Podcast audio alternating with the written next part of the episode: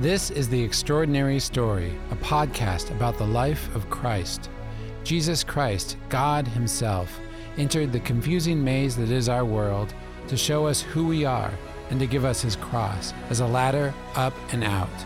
This is His story and ours, The Extraordinary Story. Brought to you by Benedictine College in Atchison, Kansas.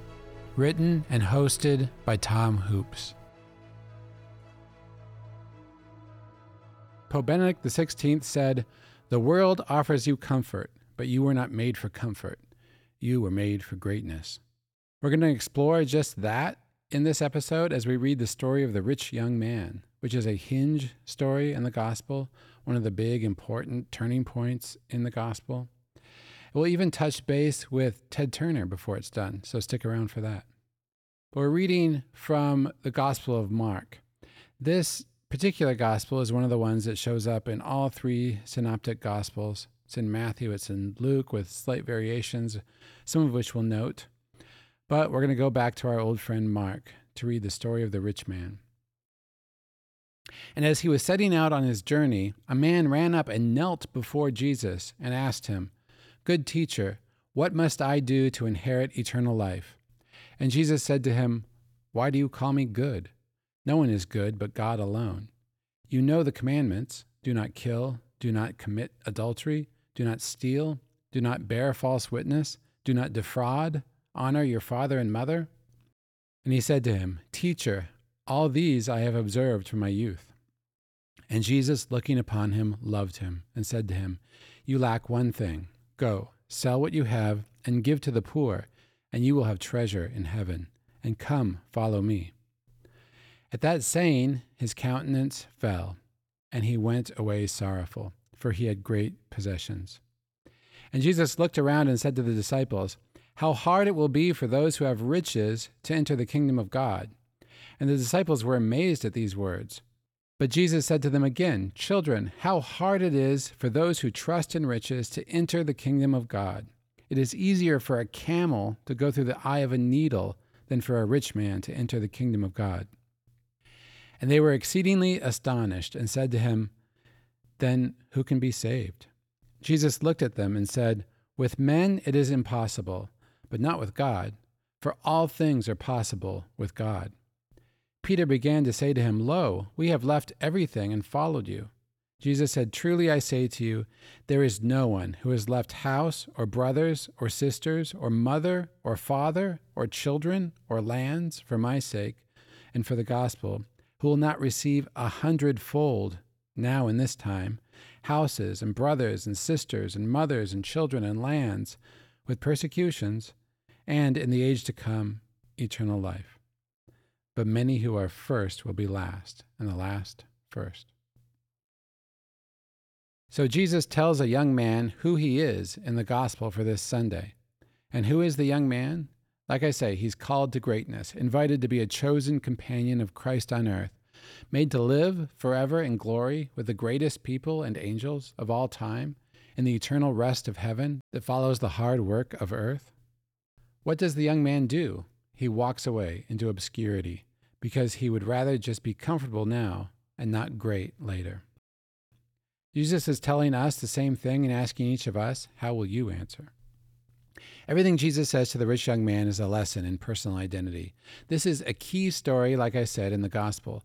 Bishop Barron, following the Anglican bishop and author N.T. Wright, calls it a hinge story.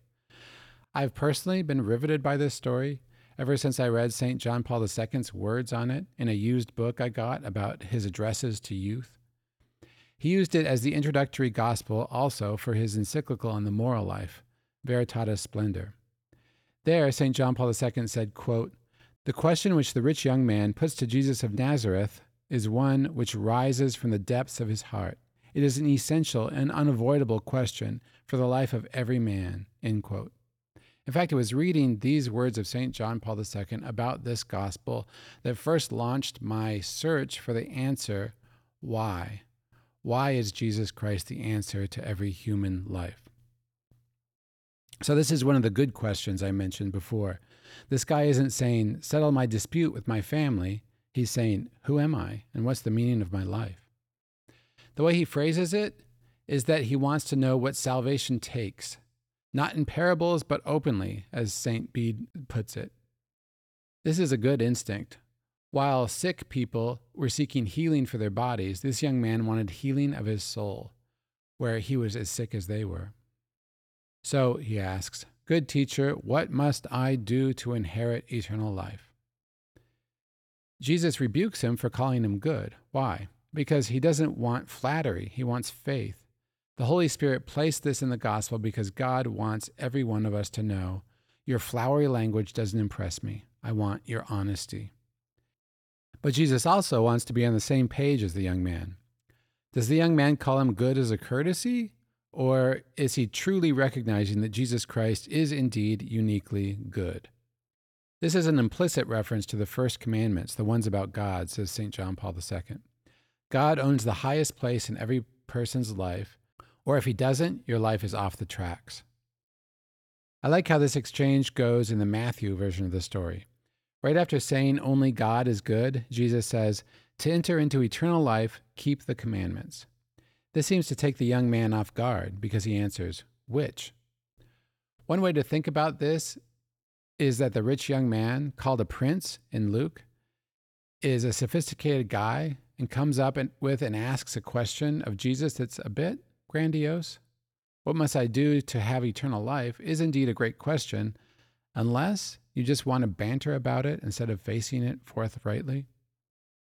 The young man may have been expecting a fascinating conversation. Instead, he got a blunt statement about the commandments. Not a courtier's answer, but a kindergarten teacher's answer. The young man wasn't expecting that. The problem is, we don't expect it either. We may have told ourselves that God will feel flattered that we are into him when so many people aren't, and will just shrug his shoulders and ratify the vision of ourselves we have. You may have had this experience with someone you love. You feel like you've been very loving because you gave them a nice compliment or gave them a nice gift, but they don't want flattery. They want you to fulfill your actual responsibilities. Jesus also wants from us not kind words, but the Ten Commandments. As he says in John, if you love me, you will keep my commandments. Everyone has to keep the commandments, no matter how smart, artistic, beautiful, eccentric, or altruistic you are. It's also worth noting the language that the rich young man uses.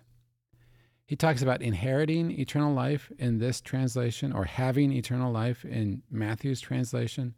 In other words, he's interested in possessing eternal life.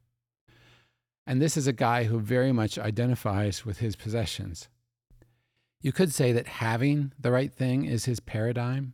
And what Jesus aims to do is blow up his paradigm so that he learns that being the kind of person who could enter heaven is the right paradigm. And I've got to share a story here because I think it's a great illustration of what the rich young man goes through, what each of us goes through. It's the Flannery O'Connor story, The Enduring Chill.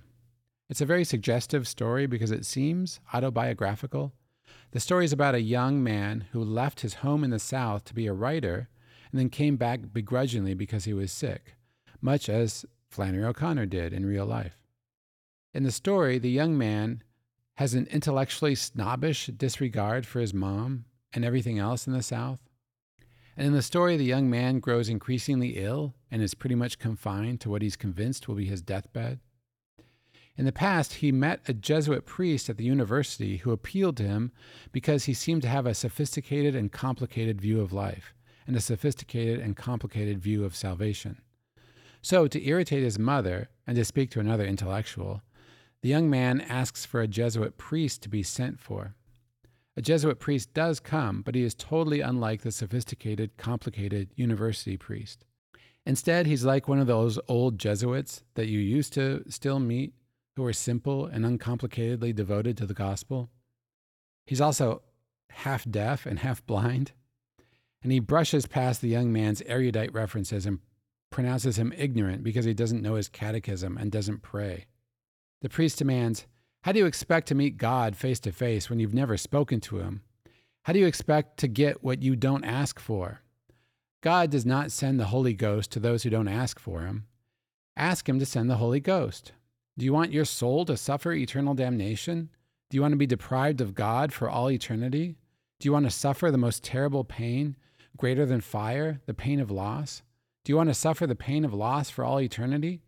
How can the Holy Ghost fill your soul up when it's full of trash? The Holy Ghost will not come until you see yourself as you are a lazy, ignorant, conceited youth. And he pounds his fist on the sick man's bedside table. Well, in the story, the young man is startled and alarmed and deeply changed by this outburst from this priest who he at first considers a fool. Jesus seems to startle this young man in the same way, because when he says, Well, follow the commandments, the young man is taken off guard, and at least in the Matthew version, asks, Which ones? Which is a really dumb question. We all know which ones, the Ten Commandments. But Jesus answers him and gives him a selection. So it's important to look at the ones that Jesus selects. Jesus lists, You shall not kill, you shall not commit adultery, you shall not steal, you shall not bear false witness, you shall not defraud, honor your father and your mother. Earlier in Mark, Jesus has told the Pharisees that evil comes from within, and he mentions much the same list of commandments, including murder, fornication, licentiousness, theft, slander, deceit, as well as honoring father and mother? He said these sins issue from an impure heart and defile. Remember, you shall not kill includes for Jesus not calling people fools. Adultery includes all the sexual sins, as we discussed before. You shall not steal or defraud, as we have seen, for Christians includes serving those in need rather than just enjoying our goods for ourselves. Last, he lists honor your father and mother, which I think we can safely say includes love and care for your whole family.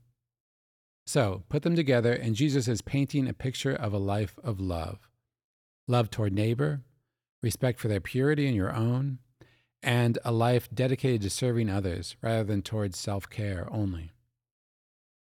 The rich young man says he has fulfilled all these commandments, and Jesus, looking on him, loved him, says the gospel, because he saw a pure, undefiled heart in front of him. It's important to note that the rich young man didn't earn Christ's love. Jesus is God and man outside of time and space. He knew the man from the inside out. He already knew the faults and failures that the gospel is about to reveal. As the letter to the Hebrews puts it, no creature is concealed from him, but everyone is naked and exposed to the eyes of him to whom we must render an account. But Jesus does appreciate that by following these commandments, this man has been in a relationship with him. In our analogy about a friend giving up his house to be taken care of, that friend will indeed love us if we treat his house with care and respect and follow the instructions he gave us. He will see the way we treat his instructions in his house is a sign of love that we feel for him.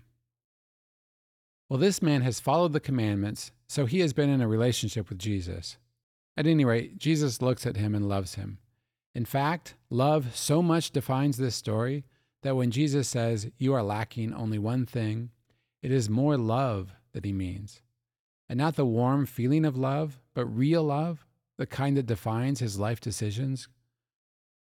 Go, sell what you have, and give to the poor, and you will have treasure in heaven. Then come, follow me. That kind of love.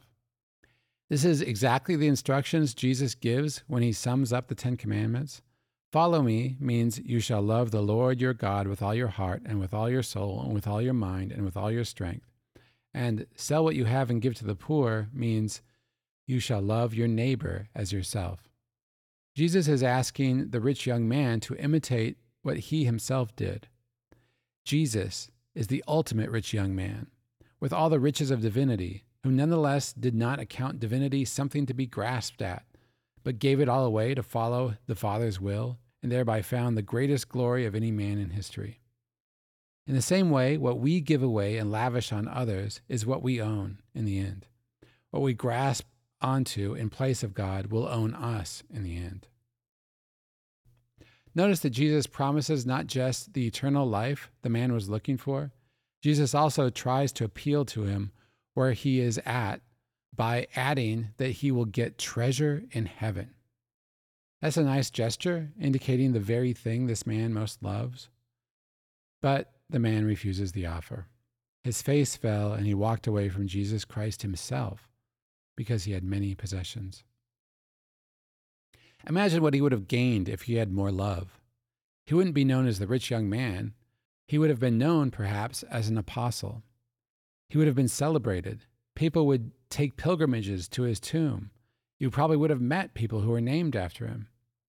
Instead, the rich young man trades all of that for whatever comforts and pleasures Palestine had to offer 2,000 years ago. And now, no one knows his name. He is known not for who he is and for what he did, but for who he refused to be and what he would not do. Known not for his devotion to Jesus, but his devotion to his possessions. He could have been a hero. Instead, he is a zero. Years ago, I read a story about the multi billionaire Ted Turner. He's the founder of cable TV channels TNT and TBS and CNN. He's a former owner of the Atlanta Braves and other professional teams, including World Championship Wrestling.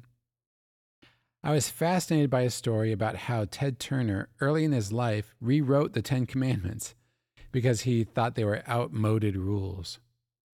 His 10 voluntary initiatives included I love and respect planet Earth and all living things thereon. I promise to have no more than two children, or no more than my nation suggests. And I support the United Nations in its efforts to collectively improve the conditions of the planet. He followed those all his life with gusto. Well, except for the children one. I think he had five children. Anyway, I became fascinated by him when I read that and read an article about him when he was 74 that made him kind of an extreme version of the rich young man, maybe the rich old man. I hope he's better now that he's even older, but at the time he told the Hollywood Reporter, quote, Look at my accomplishments. I mean, I won the America's Cup. I won the World Series. I think I won over 1,200 prizes. I have 46 honorary degrees. End quote. And here is how the article described him at the time. He was, quote, ensconced in a vast windowless basement at the UN for a conference on women and children's health. Turner appears isolated in the very locus of his passion, even with his colleagues at his side. His divorce from Jane Fonda a decade earlier, quotes, shook him profoundly and perhaps contributed to the sense one has of his being emotionally adrift, no matter how vast his accomplishments. He has replaced Fonda with a new arrangement, alternating among four girlfriends, each of whom gets approximately a week per month of his time. End quotes. The reporter asked him, Are you lonely? Turner paused and said, Yes, he was.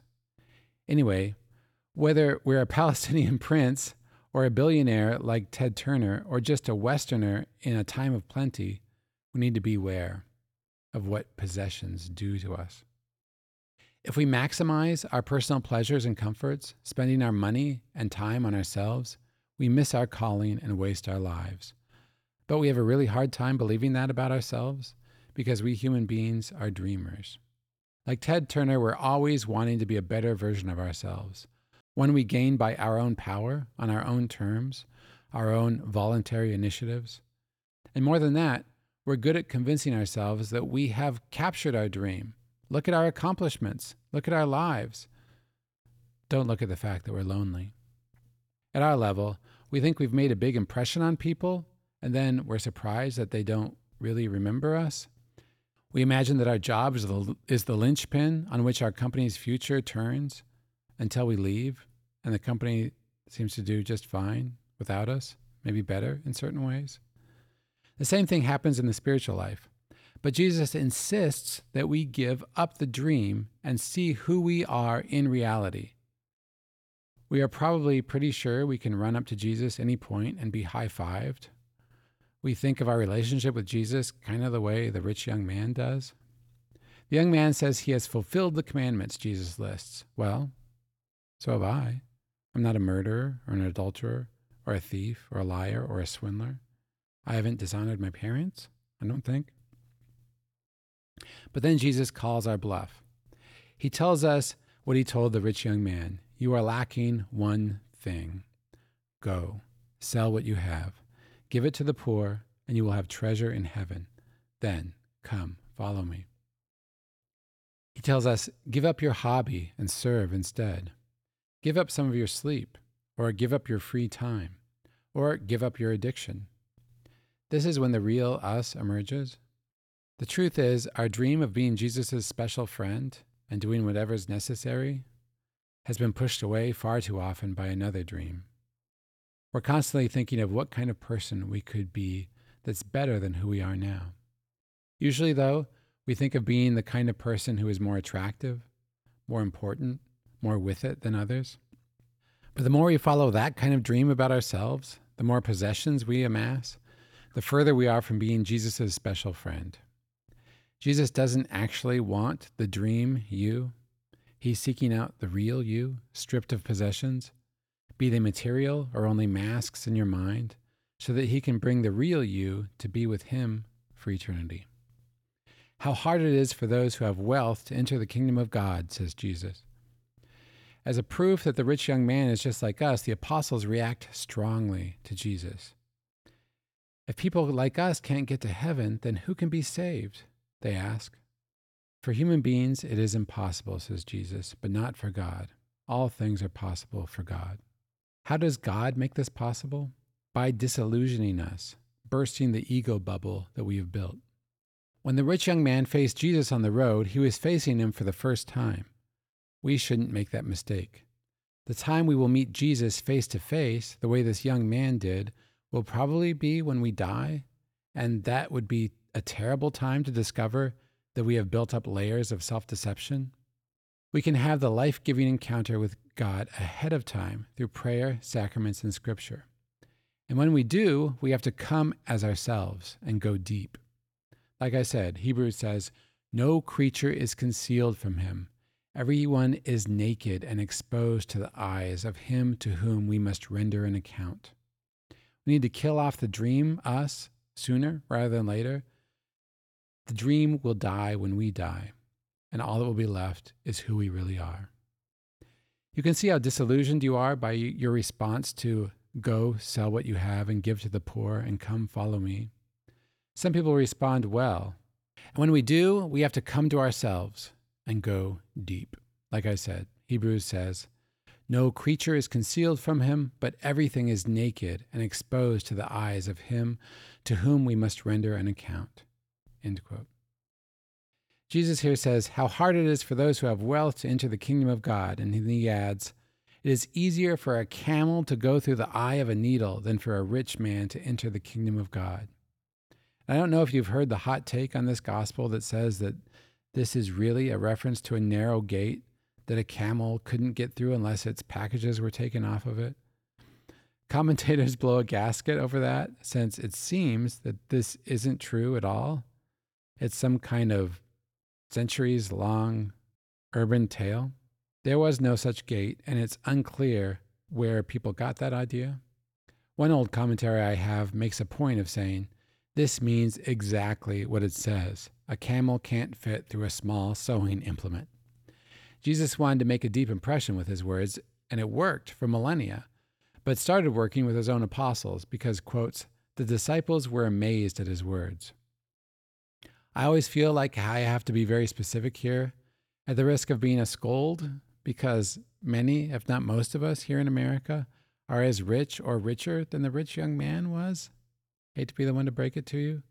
We certainly have more creature comforts than he did. We have many possessions. We live in a land of single family homes with central cooling and heating and multiple cars. We are a nation that loves to shop and eat out and dress in fashion. Many of us are religious like him.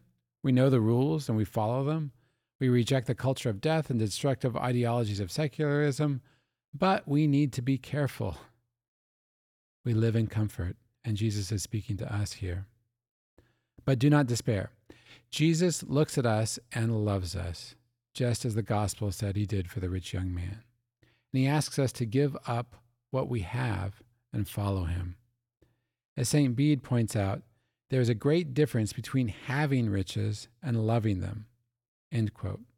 Jesus doesn't say how impossible it is for a rich man to enter the kingdom of God, but he does say how hard it is. In fact, we've seen many examples in the gospel of people who heard those words of Jesus Go sell what you have and come follow me, and said yes. They found it compelling. In fact, says the gospel, Peter began to say to him, Lo, we have left everything and followed you. Jesus says, Truly I say to you, there is no one who has left house or brothers or sisters or mother or father or children or lands for my sake or for the gospel who will not receive a hundredfold in return. In Matthew, he also adds, Truly I say to you, you who have followed me will also sit on twelve thrones, judging the twelve tribes of Israel. This is actually literally true, I think, that consecrated people and priests get incredible amounts of stuff. I was recently with a priest friend at an event, and it was incredible to watch him connect with people. Everyone regarded him as a father, a brother, a family member. And I love that Jesus even adds some of the material goods here. As St. Bede says, you can have them, you just can't love them.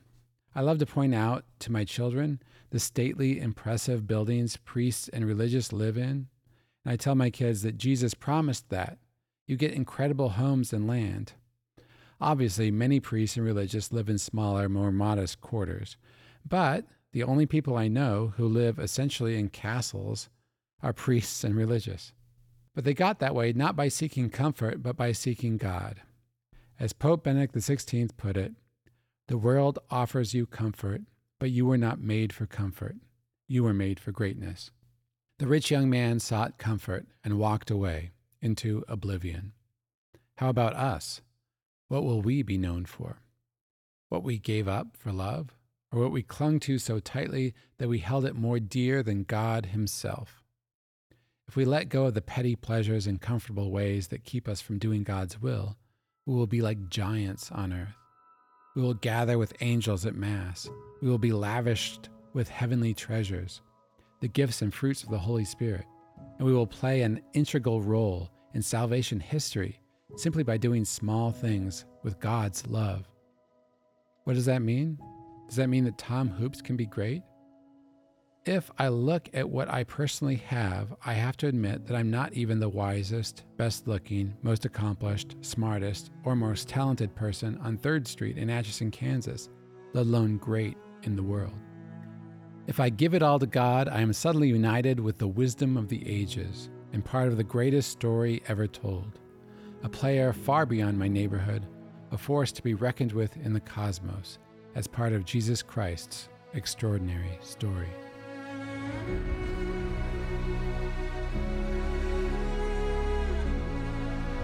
The Extraordinary Story is written by Tom Hoopes and produced by Benedictine College in Atchison, Kansas. Benedictine College is transforming culture in America through our mission of community, faith, and scholarship. If you enjoy this podcast, please follow us on Apple Podcasts or wherever you listen. Leave a review and share with a friend. Help us tell others about the extraordinary story.